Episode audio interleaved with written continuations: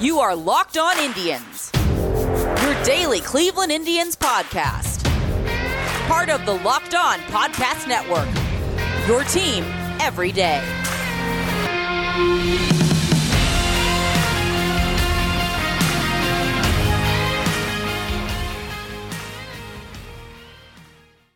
Hello, everyone, and welcome to Locked On Indians. I'm your host, Jeff Ellis.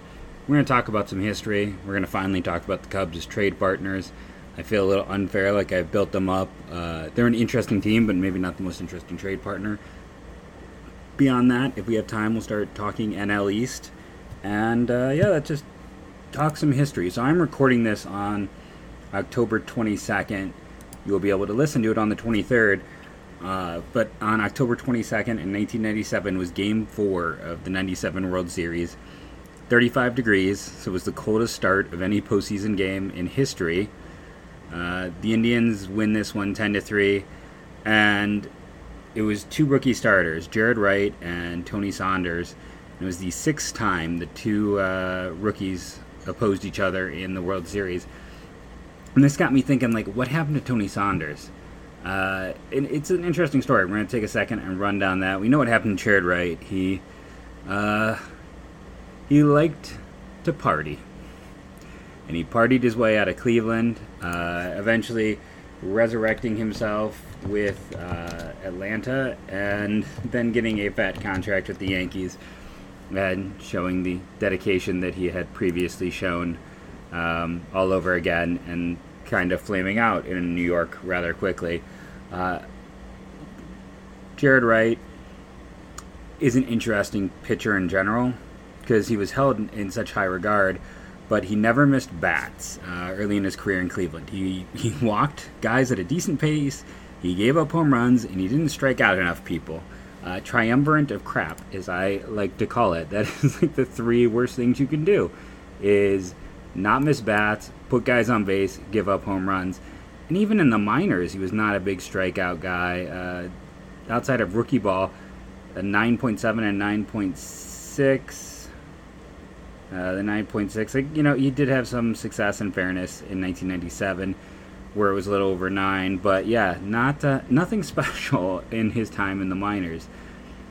And then just overall, that time in the majors was pretty much after that 97 season when he came up and I mean he was a stabilizer. He wasn't a bad pitcher, but he, he was great in the postseason for them in my mind. Watch that not be the case, but could never hold down that position and gets traded out in 2003 after just being a disaster his last few years there. Pretty terrible 2003 um, across multiple teams. Goes to Atlanta and in 2004 has that rebound year basically his one strong year in the majors. Uh, for his, you know, his his second year in New York was not terrible either. Let's, in fairness, it was he was a back end starter that year, and he was successful in that. This is a player that only three times in his career managed to have a season where the WAR value was over two, which is average regular. he was all of 28 after that breakout in Atlanta, heading into that rookie season. A 3.28 ERA, but uh, you know his FIP was a 3.29, so in line there. Uh, had a bold, so maybe the lowest uh, home run rate of a starter in the National League, which again, it's unusual for him. And home run rates do have some high variance, uh, occasionally popping up with players. Walk rate was also a career low that year. Started to go back up, and the strikeout rate was was high, though in 2003 it had been a little bit higher. I mean, high relative to a guy who sat in the five and sixes when he was at 7.7.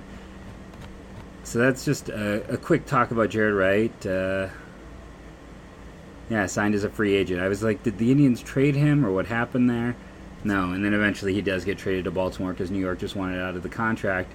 And, you know, for as much as the contract got talked about as like one of those bad contracts, 5.6, 7.6, 7 million. That was what the contract was for a three year deal.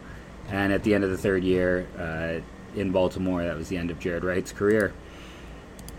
The, you know, a bit of bad luck, lack of focus. Tony Saunders also had a really interesting and, uh, you know, tragedy-ridden career in his own regards. So, 1997, He has that fantastic year. At the end of the season, Florida doesn't protect him in the expansion draft. He's the first player selected in the 97 expansion draft. Marlins and Indians are in the World Series, and Tony Saunders and Brian Anderson are the top two selections.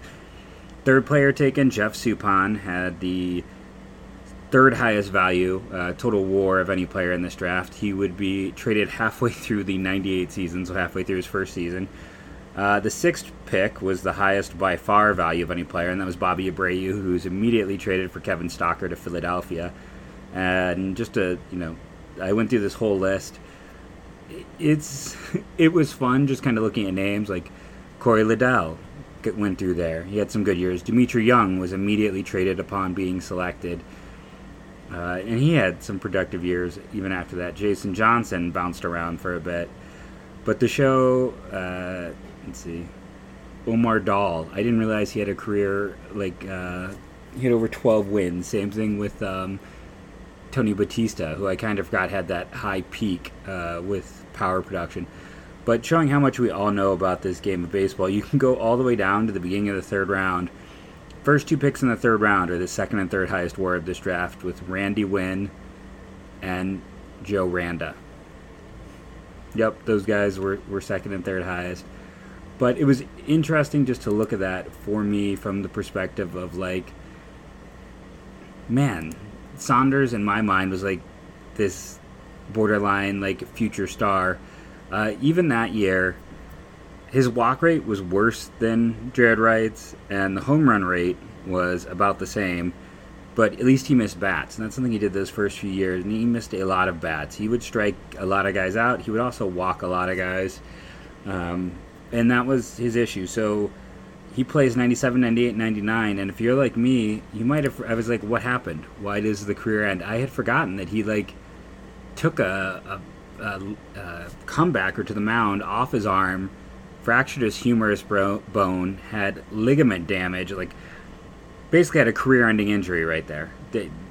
not even anything in the minors.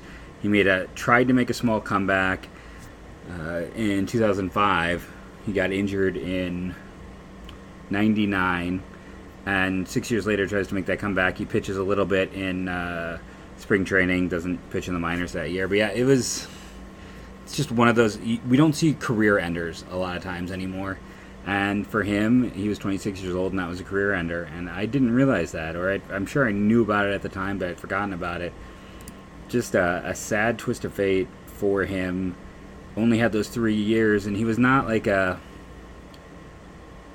a big draft pick or anything draft pick or anything like that. He was not a guy who had uh, saved up, had the chance to earn a lot of money. So at the end of his career, he he had made a little bit more than 1 million. Now, yes, I'm a teacher. I'll probably never make a little more than 1 million, but still you hate to see a guy who put in his time not even get to his arbitration years. That's just that is awful in my mind. So I yeah, I really struggled with that one when I saw that just because I, I hate to see such things.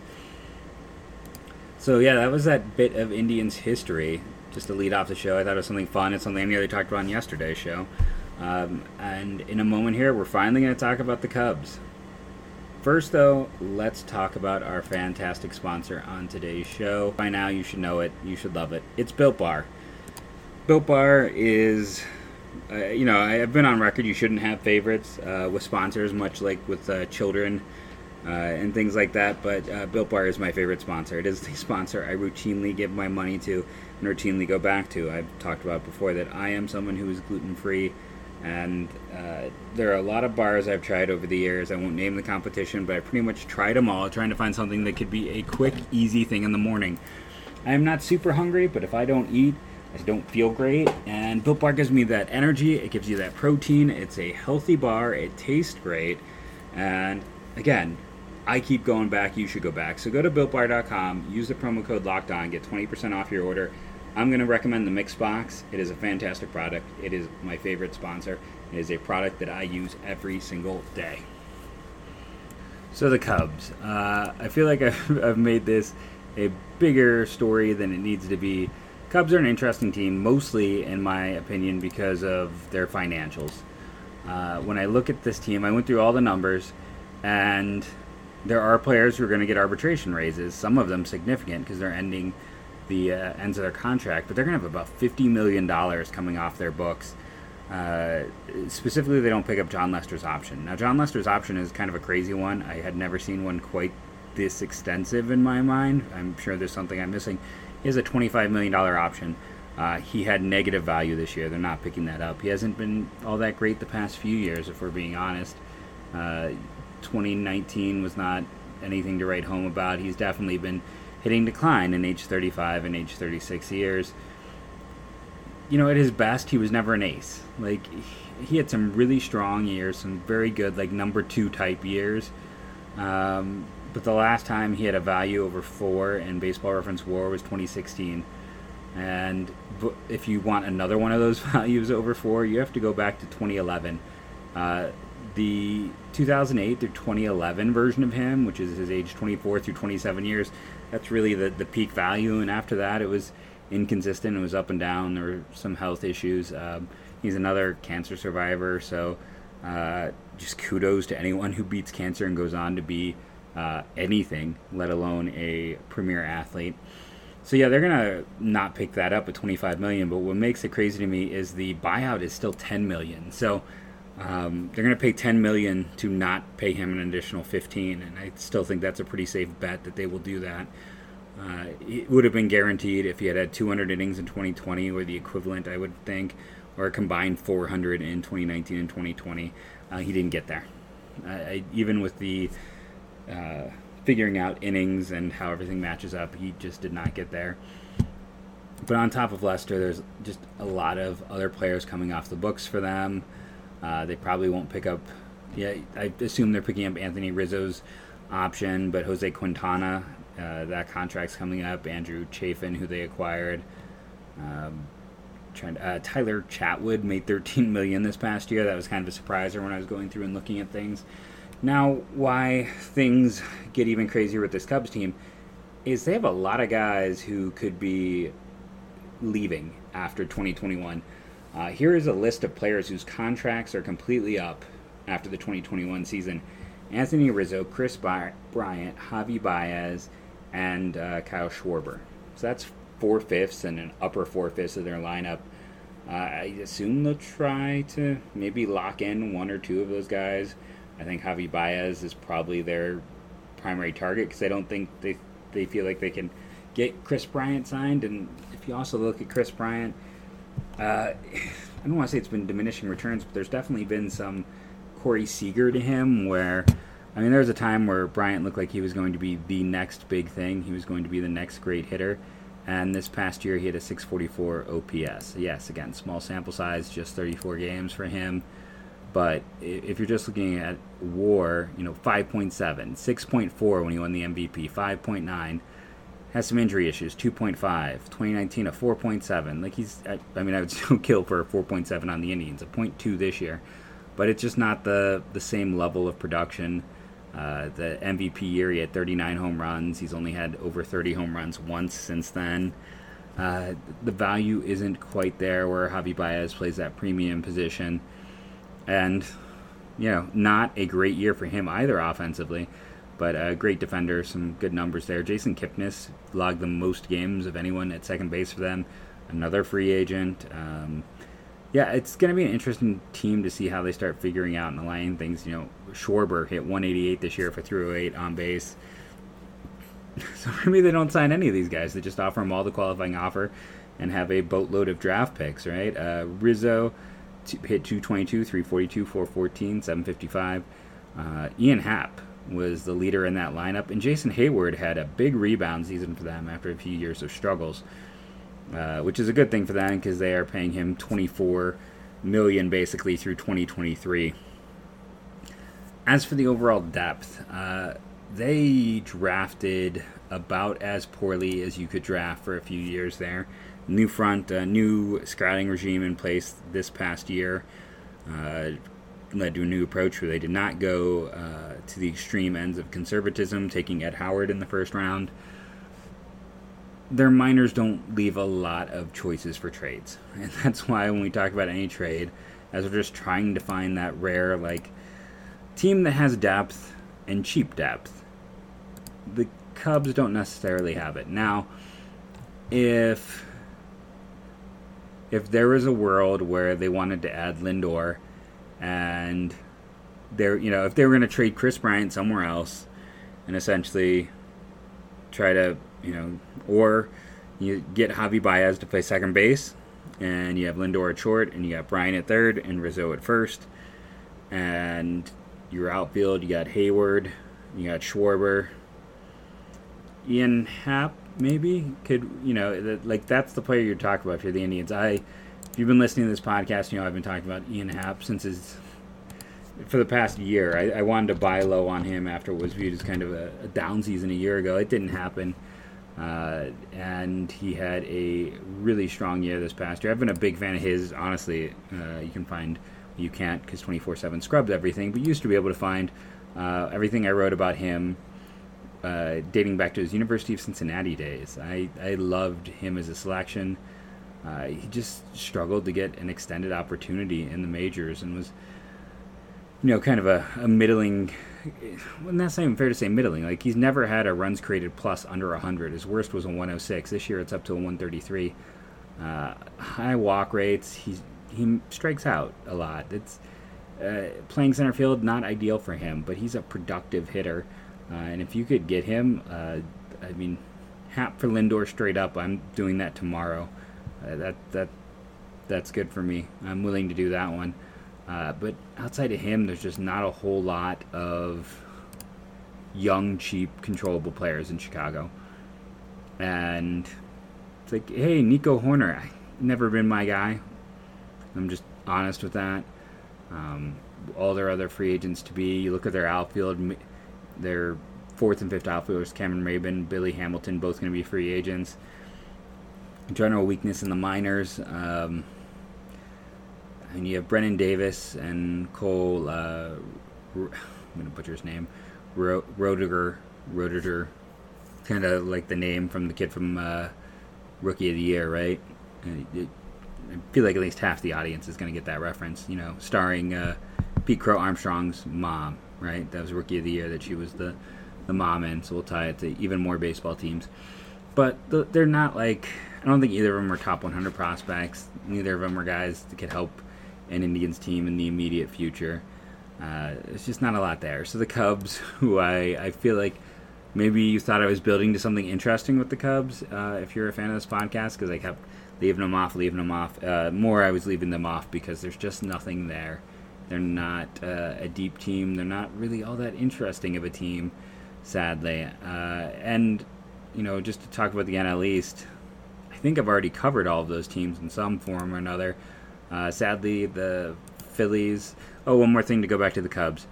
They're another team where a hand deal could make sense um, because their closer, Jeremy Jeffress, is going to be a free agent, as is uh, Andrew Chafin, who they traded for.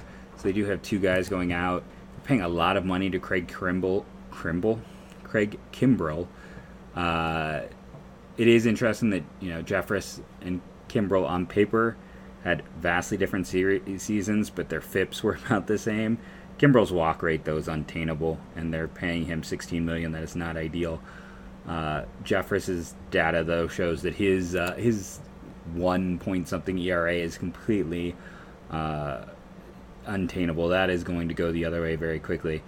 Yeah, uh, let's see. Kimbrel a 397 FIP, Jeffress a 4.09 and that's because Jeffress just doesn't miss, didn't miss enough bats. Uh, that's just right there, or at least for with Kimbrel, man, Kimbrel's uh, horrible walk rate. He had a fantastic strikeout rate, but it's so hard to judge because again, you're talking 23 innings, 15 innings. It's small sample size. Those stats almost don't even matter uh, in the long run, and that's why uh, maybe the Indians can benefit with Brad Hand. Where the who knows what would have happened in an extended season but he was good for this very short part of the year, and uh, maybe there could be a lesser trade. But again, I don't see a ton of value in flipping him to the Cubs because I just don't see a ton of value with the Cubs right now in terms of immediate help.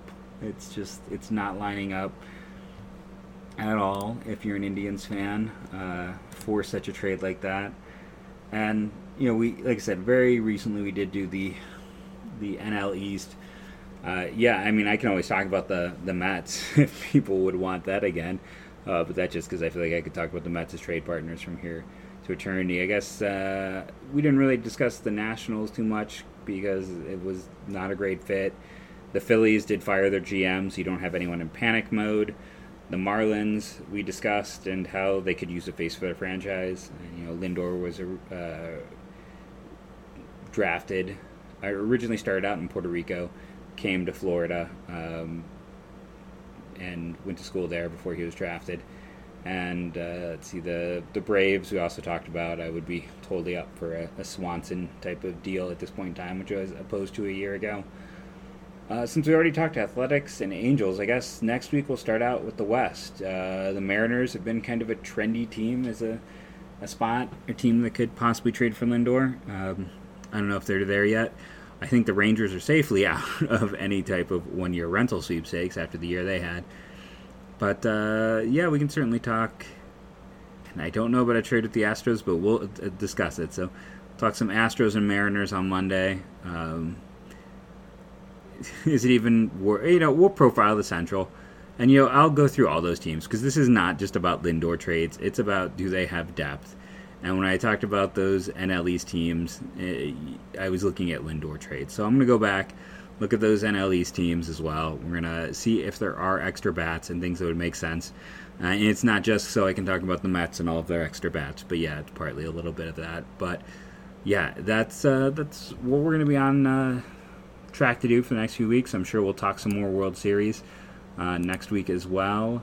And we will see what news comes. We will talk some history as well, at least when it pops up and there is some available to talk about.